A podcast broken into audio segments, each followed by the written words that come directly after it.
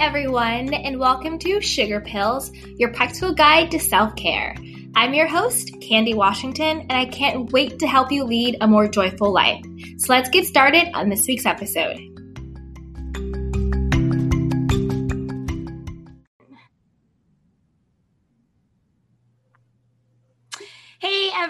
And welcome back to Sugar Pills, a practical guide to self care. So, if you are listening on the podcast, be sure to follow this podcast, subscribe, and share with a couple of friends, and give us a rate and review, and we will send you a free self care goodie.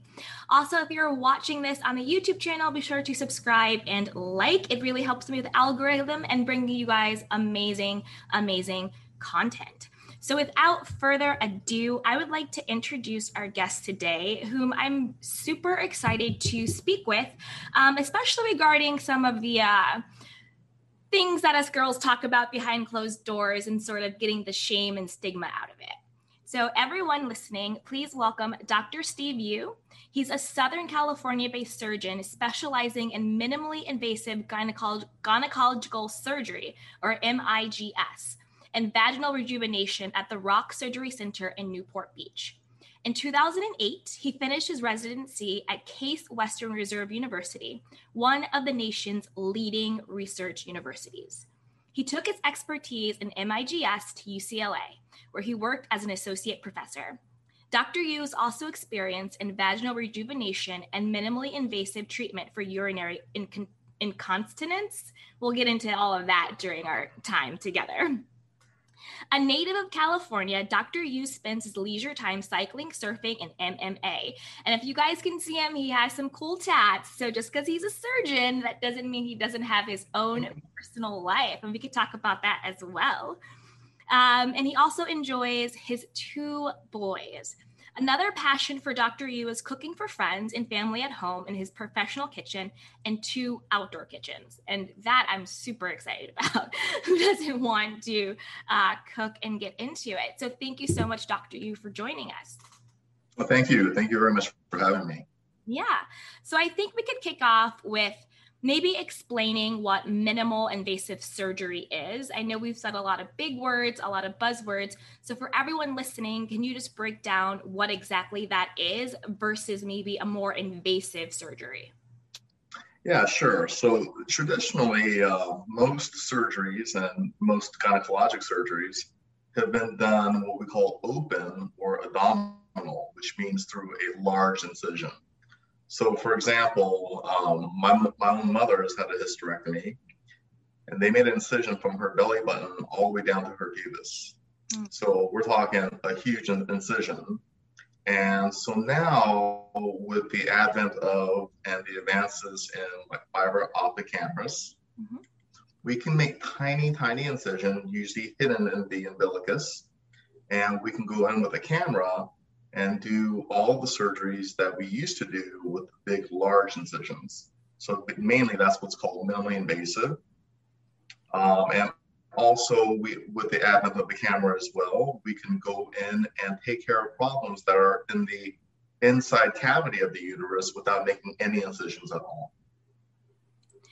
That's great. And, and particularly being a woman of color, and I know a lot of women of color, when we have surgery or anything that's invasive or scars our tissue, it will keloid.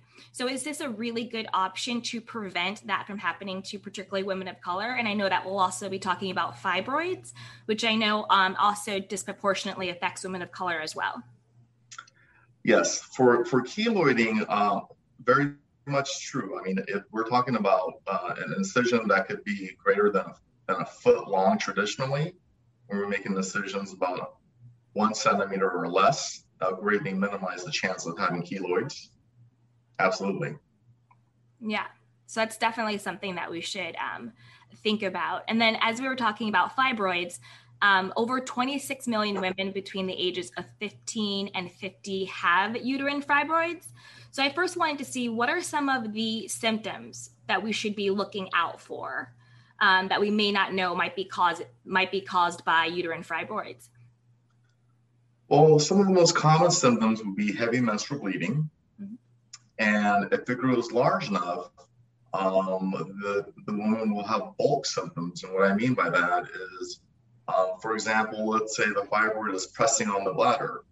Well, the bladder has a very elastic skin to it, and if it stretches or, or if you push the bladder at all, that sends a neural message to your brain saying that I have to urinate. Mm-hmm. So, women with urinary frequency, um, one of the causes may be a, a fibroid that's pressing on it.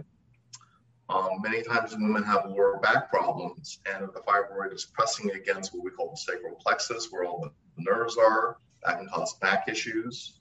And if it really just gets really too large, um, they have uh, uh, very much pain and discomfort with intercourse. And at some point, they start it starts to show if it gets larger, and they, they appear as if they're pregnant. Wow. So if we as women, if we have those symptoms and say we do go to our doctor and we're diagnosed with having fibroids, like I know you just talked about your mother having a hysterectomy, which then renders us sterile or no longer to have children, um, and just other complications that can go along with that. So what are some alternatives that you have come up with and for us if we find ourselves in that unfortunate position where we're facing uterine fibroids and we're weighing the decisions on the best way to heal ourselves. Yeah, so my, my entire practice philosophy and, and my career long work and um, is in uterine sparing minimally invasive surgery. So I try to avoid hysterectomy almost at all cost. Um, of course, there are certain very few absolute indications for a hysterectomy. But vast majority of the time, a hysterectomy does not have to be done. So some of the alternatives would be uh, removing the fibroid. So another word for a fibroid is a myoma, and ectomy means to remove. So I perform a lot of myomectomies. And again, traditionally, uh, most myomectomies were performed with a large incision, and we call those abdominal myomectomies. But I perform these laparoscopic, which is through a tiny camera through the belly, uh, we also perform this hysteroscopic, which is with no incisions at all, and going straight in through the cervical canal and into the uterine cavity if the fibroid is there in that location. Mm-hmm. And we also perform it robotically. Um, there are other ways of treating fibroids without removing them at all. Um, there is a relatively new procedure called Acessa, uh, which is a, a type of laparoscopic surgery but we use a, a small needle to go inside of the fibroid, and it's ultrasound guided, so it just tells us exactly where we're at. And we deploy an array, which kind of looks like fingers coming, come, kind of coming out at you. And these tiny arrays go inside of the fibroid and heats the fibroid. And using an energy source called radio frequency, we melt the fibroid. So the fibroid doesn't go away, but it prevents it from growing and, and we often we see about a 50% shrinkage in the fibroid. So that's another method. Um, other methods for women who are done childbearing are uh, procedures such as uterine artery embolization, and there's other procedures called a high uh, focused high frequency ultrasounds that can do it as well. And we have a slew of medications that can also treat fibroids. No, that's really great to know. And then, so just for everyone who's listening, if you do find yourself facing that, know that a hysterectomy should be the last resort and not the first resort. And as Dr. Yu um, went through us, uh, went through for us, you know, various options of less invasive and more minimally invasive options that you have. So if you have a doctor and their sort of default is that, I would definitely suggest reach out to Dr. Yu. All of his contact information is in the show notes. Um, and he's uh, located in Newport Beach, but everything is digital and online. So even if you're not there, feel free to call the office or shoot them an email. We'll have all of their contact information in the show notes. But just know if you find yourself facing this, hysterectomy is the last resort, not the first one. And we've had everything that he said. You know, we could have the robot go in, we could have the cameras go in, we could do the um, Acessa, I believe that's what it was called. Mm-hmm. Go yeah, in. Nor can go in and essentially heat the the fibroid to not um, erase it, but to minimize it, to shrink it, to get it smaller, and to stop it from growing. So there are a lot of options out there prior to doing a hysterectomy. And so, oh yeah, yeah, so I mean, while we're talking about hysterectomy, I just yeah. want um, you and, the, and our audience to know that in our nation, um, there are over 600,000 hysterectomies that are performed every year. Um, that's only second to a cesarean section. So that's the second most common surgery that a woman, woman receives. And vast majority, over 90% of the time, it's not due to cancerous reasons, which means most of those times it could be avoided. Mm-hmm. And there are consequences to a hysterectomy that um, that we've learned over the past five years or so that we haven't learned before. Um, the although the ovary receives its own blood supply, and we're not talking about removing the ovary at this point. The ovaries are connected to the uterus, and then the thought is it's getting some of its blood supply from the uterus. So if you perform a hysterectomy, now we're learning that women go into menopause 3.7, almost four years sooner than their natural time. Mm-hmm. And after a menopause, um, women have a whole slew of medical um, consequences that we're learning now that we've never known before. Um, another staggering fact that I like to add is that once a woman has surgery to get a hysterectomy, depending on what study you read, 40 to 70% of the time, the doctor will remove a woman's ovaries for no reason at all. Um, and, and that to me is staggering. That I mean, that that puts the woman just straight into menopause. Yeah. And often this is done when a woman women when, when women um, are in their 30s or 40s. Wow. Yeah. And I think you bring up a lot of really great points that we should um, highlight because I know I'm, I'm learning as you're speaking. So I want to make sure that everyone listening um, is catching these gems that you've been dropping. I think the first one is that great distinction between exactly what a hysterectomy should be and what it shouldn't be. So it shouldn't be removing the uterus and the ovaries. The, the procedure really should just be removing the uterus. Yes, that's correct. That's correct. But um, but often when that's scheduled, mm-hmm. um, a surgeon will uh, just ha- kind of have this mentality. Well, since we're in there, we should remove the ovaries too. Um, and that, that practice is still going on today. Uh, let me just uh, counter that to, um, to a man. I know almost, I, I don't know a single man out there that has had their testes removed. Uh, a man could have testicular cancer, mm-hmm. and the first thing that the oncologist or the urologist do would not be to remove the, the, the, the, the testes. They'll try chemotherapy first, they'll try everything to save a man's testes. Contrast that to a woman, um, we see women getting their ovaries removed all the time for very little to no reason at all. So yeah. That's just one point that, yeah, one one message that I like to send. I love that. And not to get too too deep into it, but just what came up for me when you were talking. Do you think a large part of that is because the majority of the surgeons doing these uh, procedures are men? So they don't have the lived experience of what it means to be a woman and to have the hormones and everything that happens within the like the woman's physical body so they identify with men more because they can empathize and being in that situation where it's like if it were my testes I want to make sure I do everything I can to save them because they see the value in that and they've had that lived experience, whereas they may not have that same lived experience as a woman would. And so I think I think it could be that. It could be like unconscious, um, you know, not sexual, but like sexist biased. You know, it's not intentional, but it's oh well, we're in here. Yes, to yank them out. They don't have it. They don't know what that repercussions physically feels like in that lived experience. And then I also think, um, just hearing you, you, you talk about it, um, just for my own knowledge and for everyone listening, women, it's a really good reminder to be your own self advocate. You know, do your research, talk to knowledgeable and compassionate doctors like Dr. Steve Yu. You know, talk to the doctors who have a holistic perspective on like the female body and the male body and he is totally an expert in this space so that you know well what what should a hysterectomy actually be and then with your doctor if it's not dr steve yu which it should be but just in case it's not you can then go in and say, hey, I know what this procedure is, and these are the things I'm consenting to. So when you get in there, you do not have my consent to randomly remove my ovaries just because I'm opened up on the, you know, on the slab or on the table. these are the exact things that I'm consenting to.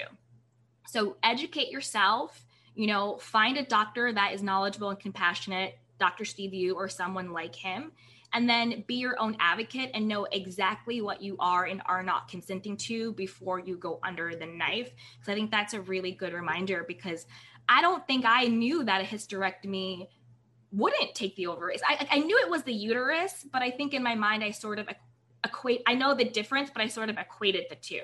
If that makes sense.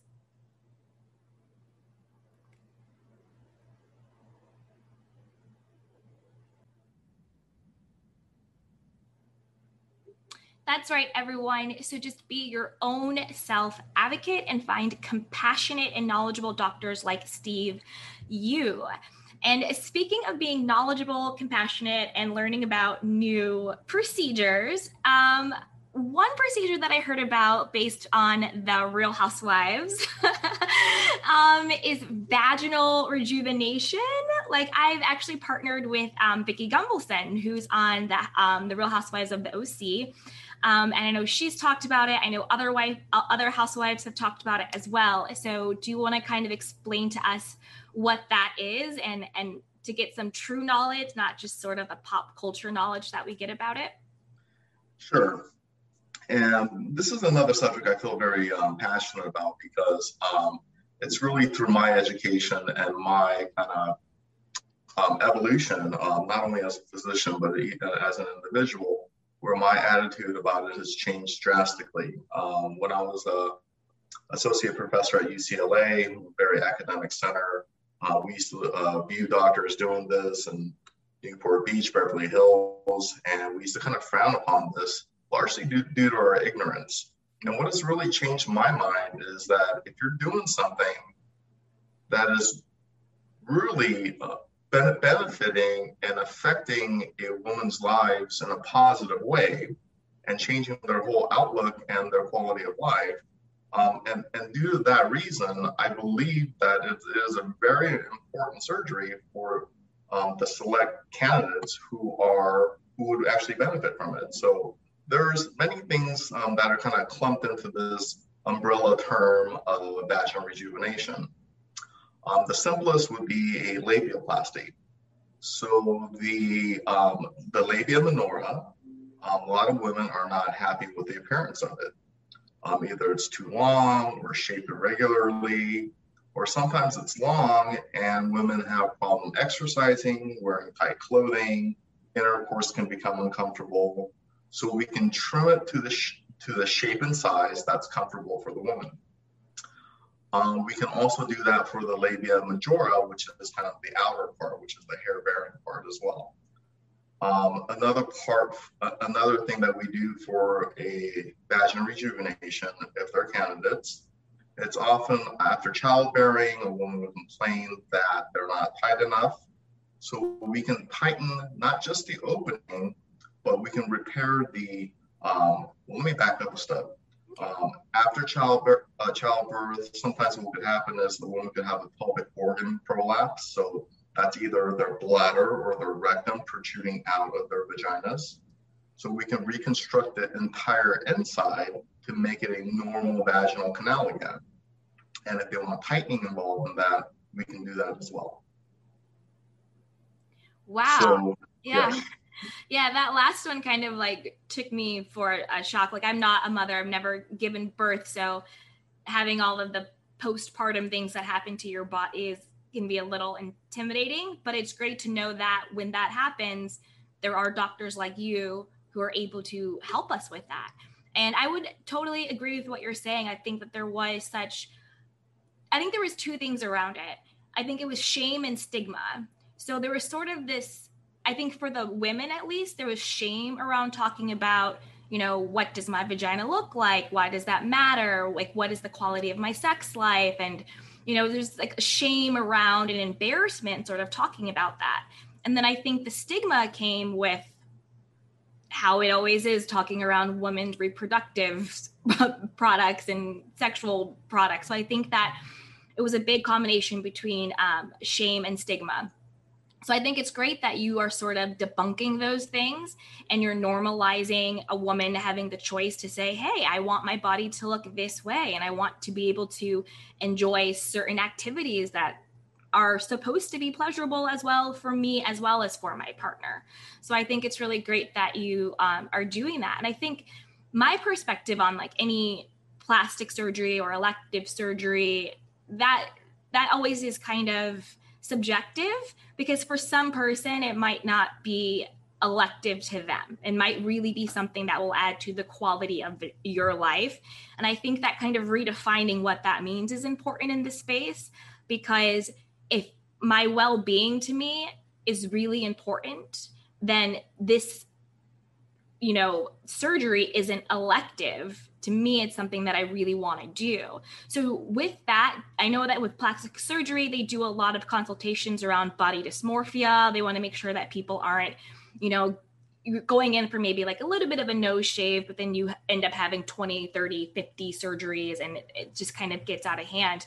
So, what does that consultation look like with the person who wants to do a vaginal rejuvenation to make sure that their mindset is in the right place where it's, hey, this is my body. This is just something that I personally want to do to feel better about myself. I'm already confident, but this is just my choice for me versus someone who might be suffering from like a body dysmorphia or maybe another issue where they're using the surgery sort of as a as a band-aid and it's a symptom of something bigger than what it should be you know um unfortunately um, for my job um, it's a little bit easier than trying to um, address somebody with a with a body dys- dysmorphic issue mm-hmm. Um, so you know my, my my consultations are an hour long I, I, I sit down with the patient in my office um, really just try to get to know them and see what's really bothering them.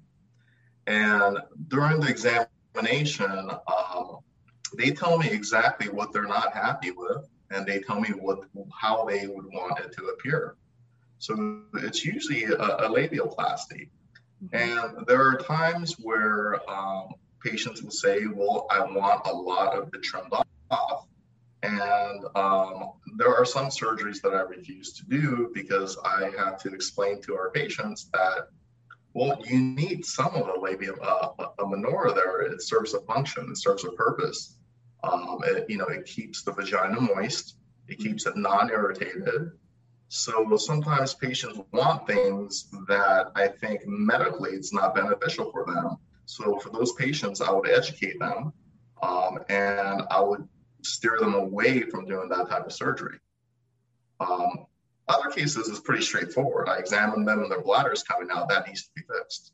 So I mean that's not cosmetic at all. I mean it's very it's it's a you know it's a medically necessary surgery, and um, likewise if the rectum's coming out that needs to be addressed. Um, so, so a lot of times it's not really dealing with body dysmorphism. is just really seeing what they want and seeing how that can benefit their lives. Um, and and another thing that um, that we don't talk about a lot is um, as women age, um, as we all age, um, really, uh, skin tends to sag a little bit.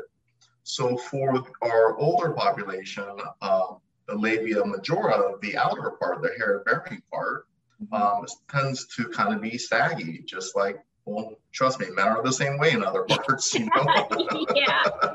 you know, we all are um, as we age, and if they want some of that skin reduced for their own self confidence, and I feel that it's going to cause absolutely no medical harm or dysfunction in their daily lives, then I'll be happy to perform that type of procedure for them. Yeah, yeah, that it, it's good to hear that you that you have um a clear point of view and perspective when you ha- when you have people come in and it's very what are you looking for? What will make you happy? And then let's just look at what actually is going on and then find the best solution for you. So i love i love that. Um, and then again the situation with the the rectum or the bladder coming out mm-hmm. that to me just like blows my mind that that happens to like women's bodies. And it's just a good reminder to to educate ourselves more on what can happen to the body and to not to be ashamed to speak up and to ask questions and to be vulnerable you know because i'm like how come i'm just hearing about this? I have four sisters.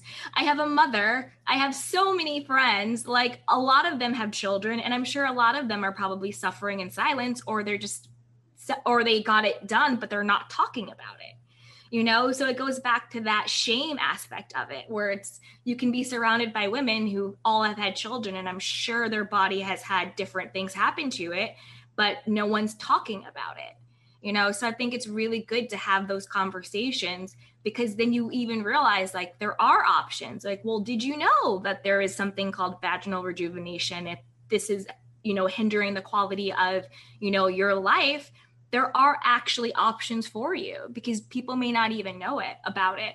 So, what are some other things that people come in your office for that there might be embarrassment around? Like, I think it was vaginal incontinence or urinary oh, sure. incontinence and things like that. So, what are some other things that we should be talking about, but we're not talking about them enough? Sure. I mean, this is actually, um, in my opinion, a far more common issue that women just learn how to deal with. Um, and just kind of stepping back one moment, um, I think why so many women would just allow their doctors to perform a hysterectomy um, is because, and, and, and you know, the, the, question, you know, you had an earlier question, why is that happening? Uh, is it because it's the male dominated field? Well, I, I, think that is really multifactorial. It's a very, very interesting question. Mm-hmm. Well, now OBGYN is not a, a male dominated field um, all of most of our new grads are women, women. But historically, you're very correct. All of the OBGYNs were male. Mm-hmm. And so why are we just removing uterus and, and, and, performing so many hysterectomies? I think one is um, just primitive knowledge, lack of training, um, and, and, and, and just really, and, and, and and it's been like that for years. So it sounds like a, a, tradition where women even now say, "Well, my grandma had a hysterectomy, my mother had a hysterectomy, so I think it's okay if I just go have a hysterectomy." Right. Uh, maybe some of that has to do with you know uh, when it was a male-dominated uh, specialty, where men maybe just did not value or didn't understand what they were doing when they were removing uterus and ovaries, and without really thinking about the health consequences. Right. So I'm just going to say, you know, kind of segue back into you know our conversation now with the urinary incontinence. Um, what my point here is, I, I think because so many women have it, and they feel that it's okay, it's just part of aging, or this is just what happens when um, after I have a child. And um, often patients will ask me, "Is this normal?"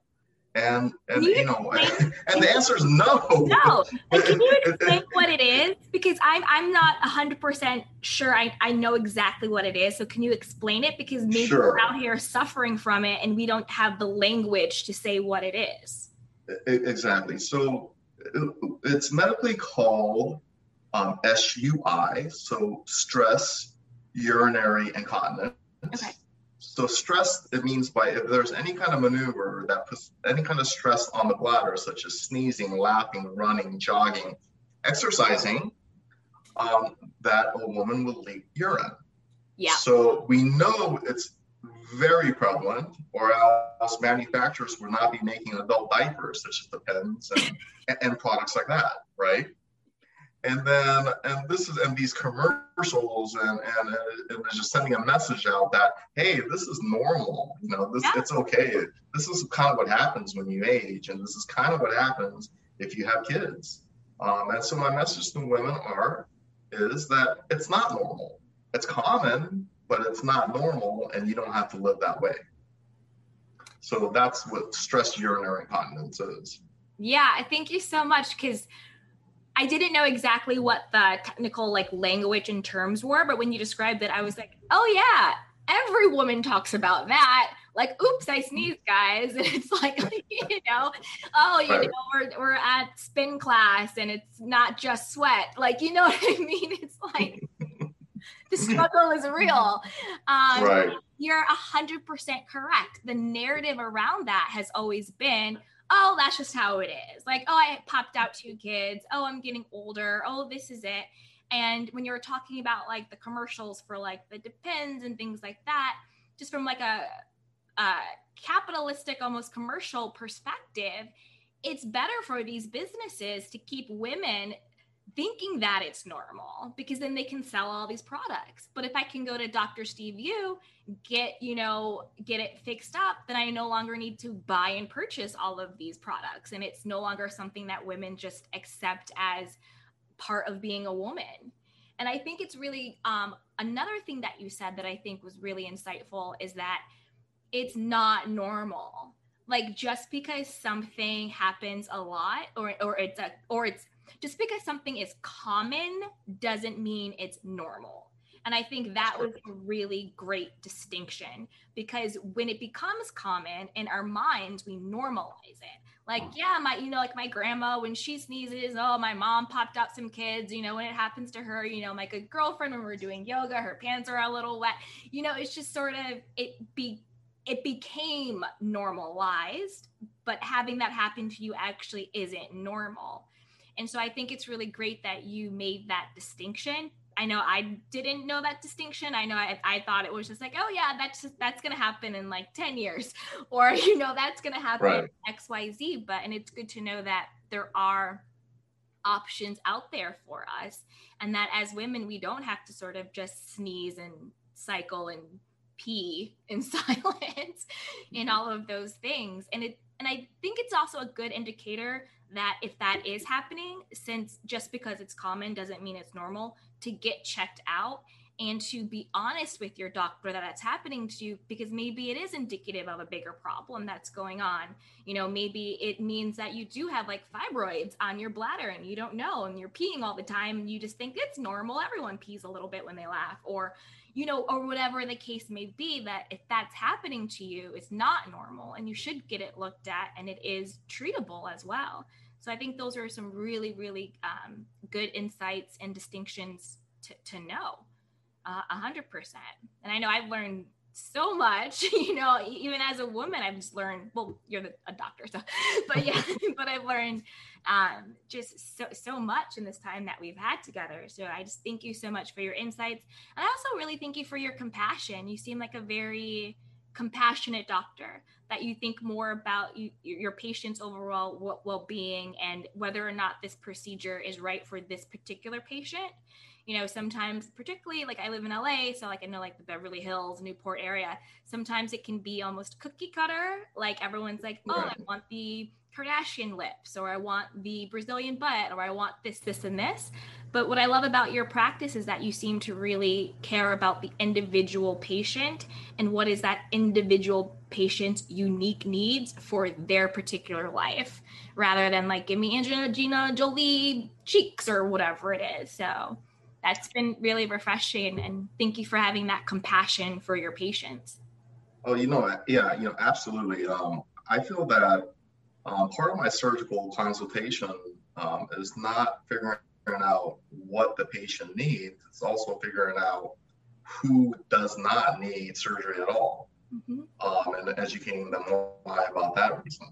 And and just um, while we're talking about the urinary incontinence, yeah, uh, one thing that I like to add is currently the vast majority of procedures are done to correct urinary incontinence uses a vaginal mesh material. I mean, I mean, have you heard of that? And, and have you heard of the lawyer, the, the lawyer uh, commercials talking about suing their doctors about the mesh, vaginal mesh. I'm sure you've heard of that. Join right? our class action. right, right, exactly, exactly. Um, so, you know, I, I do a minimally invasive procedure that uses no mesh material at all to fix the incontinence. Um, so that's a that's one message that I like to send out is not all incontinence procedures, surgeries have to involve the mesh. That's good. That's good to know. And, and if you think about it, just hearing the word mesh and vagina, to me, it's like, I don't like, to me, I'm like mesh. I want like a mesh d- fabric dress. like, not yeah, there you go. Yeah. Permanently going ugh, inside of me or things like that. But um, I just also wanted to quickly recap some of the key uh, takeaways and insights that I learned from you, and I hope everyone listening has as well. Um, I think the first one was really have the invasive surgeries be your last resort, not your first resort. So if you are getting guidance that you need a hysterectomy or you need the mesh or you need these, you know, really big, scary, invasive surgeries, take a step back, educate yourself, find an expert in the space that is knowledgeable and compassionate, just like Dr. Steve Yu, and then be your own best self advocate find out what the options are for something that is minimally invasive. You always want to start with the least invasive, and then, unfortunately, if it has to escalate, then escalate to the next step. But always have those bigger surgeries as a last resort, not the first default. Um, also, I love that you talked about uh, the different ways that we can treat fibroids. You gave us a couple of different ways. One was robotic, one was with the camera, another one was with the heat that doesn't eliminate, but it shrinks the fibroid and keeps it from getting uh, bigger. So there are options when it comes to that. I also love that you broke down the difference um, between what a hysterectomy should be and what it shouldn't be. Um, it's the removing of the uterus. So be sure that when you talk to your doctor, that they just don't have sort of free will to remove your ovaries as well, because if that happens, you can have greater health repercussions down the line. Um, also, another thing that we touched upon that I thought was really great was the male dominated um, you know, surgical or medical uh, industry, but there's more women coming into the fold. So just maybe if you're a woman, look for a woman or look for a compassionate and knowledgeable man. And then again, always just like be your own best advocate. And then taking back the shame and stigma when it comes to our vaginal health, whether that's vaginal rejuvenation, if you want to get, you know, your inner lips, your outer lips, you want to get them, you know, kind of taken shaved off or taken back just for your own quality of life. Or if you've had a child and you have sort of some stuff going on there with the rectum or the bladder, you have options and you shouldn't feel ashamed for wanting those options and we should take away that stigma you know i think women we're allowed to want our body to look a certain way and we should also want to have sexual pleasure as well so if those things are available to us why not try them so we kind of need to peel back the stigma and the shame around vaginal rejuvenation and any vaginal um, surgeries in that area. And then another thing that we touched upon was also removing the normalization around um, urinary incontinence, which is, you know, if you sneeze and you pee a little bit, or if you're on the bus and you jig a little away and like if the pee comes out, or if you're biking or exercising or just, you know, moving your body in certain unexpected ways and you kind of pee a little bit, that has unfortunately been normalized, but it's not actually normal for the body, even though it's common. So we need to start speaking up. We need to start talking to each other. We need to start talking to our doctors, making sure that we're saying that, you know, if you go to your you know, annual or if you go to your doctor, make sure to say if you're experiencing that, put that down as a symptom. Because sometimes when we think things are normal, we don't think of it as a symptom. So you may not go to the doctor and let them know, hey, you know, sometimes when I sneeze or something happens, little pee comes out. If you think that's normal, it may not occur to you to let to tell your doctor that's happening, right? So we'll have the awareness that that's not normal and it's not a sign of a healthy body. So be sure to write that down as a symptom and to um, be transparent with your doctor that, that that is happening to you because it could be a sign of something bigger. Or you could just do, you know, like Dr. Steve, you said, a minimally invasive surgery just to, you know, get rid of it. And you don't have to live wearing Depends or panty liners or wet spots in your yoga pants. Like, there's a better way to live, ladies. Um, so I think those were the key highlights and insights that I had. Again, in the show notes, we have all the information for Dr. Steve Yu for you to connect with him and talk to him. And as you can see, he is knowledgeable and compassionate. So, Dr. Steve Yu, did I miss anything? Is there anything more you want to add? Um, you know what? You've really summarized it quite well. Um, I, the the only thing I have to add to that is, um, you know, often when, well, unfortunately, us the consumers, we don't know who's a good surgeon and we and, or who's not. And I'm reading all the Yelp reviews or whatever that that doesn't really help. Um, so, and another thing is often trying to get into a doctor's appointment, we have to wait weeks. So the first doctor we see, we kind of cling on to them, especially when we're desperate with a problem. Um, but I would just really encourage women to find a doctor, whether it's a second or third opinion, someone that they connect with, and ask the difficult question Are you an expert in that particular surgery or that particular issue? Um, and when, when patients ask me, and when I'm not, I'm just open and honest. No, I'm not an expert in X, Y, and whatever they're looking for, but I'll refer them to who are experts in that. Um, and, and there's no shame in asking how many of these procedures, um, asking the doctor, how many of these procedures have you performed? Um, so our specialty is MIGS, again, as you said, minimally invasive gynecologic surgery. Mm-hmm. Um, this is the first year where ABOG, which is the American Board of Obstetrics and Gynecology, that's our medical board, mm-hmm. has um, offered experienced surgeons who have met the prerequisites to take an examination to be, to be uh, recognized as a expert as a MIGS surgeon. This is the first year that it's happened. Wow. Um, so maybe that's a question that the um, that our audience could ask their uh, doctors. Are you a MIGS. Um, uh, it's called a focus practice, uh, um, and are you recognized by the American Board of Obstetric and Gynecologists of ha- having this recognition?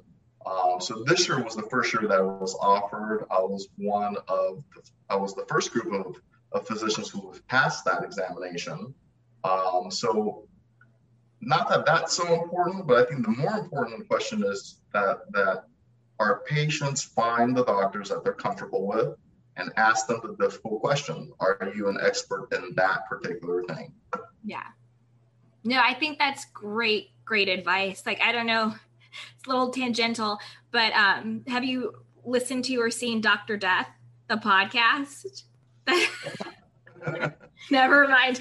But it's yeah. it's along these lines where there's this uh-huh. surgeon who sort of has this narcissistic bravado, but he doesn't actually have the um, the skill and the intelligence to perform these surgeries, and he sort of botches all of them. And it was a it was a really big podcast and like oh, geez, no. night with all this stuff. Uh, yeah. But, but it's but in uh, watching it and like hearing all of like the, the true life stories what you're saying is spot on a lot of what the patients did was they didn't listen to their gut they felt like something was off with the doctor but they didn't want to push back so i think that what you're saying is 100% like find a doctor that that you trust and be willing to ask the tough questions and be willing to walk mm-hmm. away and find a doctor that does check all the boxes you know even if you have to do a third or fourth opinion or consultation. So I think what you're saying is is spot on. No, no, absolutely. I mean, yeah. you know, when I used to train residents, um, I used to always the message I used to tell them is that you have to be very respectful. This patient's under general anesthesia. Um, they're trusting us um, with her life. Um, so we have to be very respectful, and, and as surgeons, we have to take on cases that we know that we're experts at, and as a patient, you have to find a doctor that you feel that much trust with. It's literally your life that you're trusting the doctors with. So I don't think this is something that they should take lightly. I encourage everyone to get at least a second opinion, um, just to get a feel of, I mean, what is someone, and, and ask that real difficult question. I can't stress how important that is. Ask your doctor point blank, are they an expert in that field? And if you're talking about a particular uh, procedure, just ask them, how many have you performed? Okay. Mm-hmm. If they say three, you know, that's not enough. Not enough. You know? Yeah, that it's just not enough. A couple of hundred, maybe that that that's a solid number. Yeah. Okay. Um, but three, that that's just not enough. So, yeah, you'd be like a guinea pig for them. They're still getting their their sea legs. And then also another um, red flag when filtering out the doctors is like we talked about before. If the doctor defaults to the most expensive, most invasive um, option for what you are under, to me, that's a bit of a red flag. You know, why are they defaulting to what's the most expensive and what's the most invasive when we should, you know, sort of try and start small and then escalate as needed? No, absolutely. And I must say, probably for every 200 surgeries that I do, probably one I would have to be use a bit um, a large incision. One out of maybe 200. Yeah. Uh, yeah. So it could be. Yeah. Right. Mm-hmm. Yeah. Well, thank you so much, Dr. Wu. This was very insightful and yeah, I, I learned so much. And I think a lot of my listeners, like we, we cover a lot of self care and wellness. And I think a lot of them will start to sort of peel back that shame and stigma around asking those questions like hey why do i pee when i sneeze or you know why do my vaginal lips look like this or right. i should go talk to my doctor because you know why is this protruding in my stomach maybe those are fibroids and then now they're also empowered to know that they need to be their own best and first advocate. Getting their own knowledge going to someone that they trust get second opinions being confident enough to ask the hard questions and really taking ownership of their health and their health care. Because it's a two-way street. The doctor has to be knowledgeable and compassionate but as but as patients we also have to be our own advocates as well absolutely i couldn't agree more thank you yeah. Absolutely. So, everyone listening, you can find Dr. Steve Wu over in Newport Beach. If you want to give us more details, you certainly can, but they are all listed in the show notes that will be um, available with this episode. Thank you so much for having me on the show. Absolutely. And for everyone listening, be well, and we will see you next time. Bye, everyone.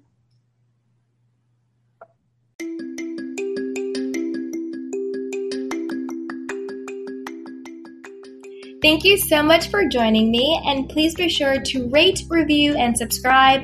And don't forget to share this podcast with a friend. Head over to Instagram and join me at Candy Washington. I can't wait to hear from you.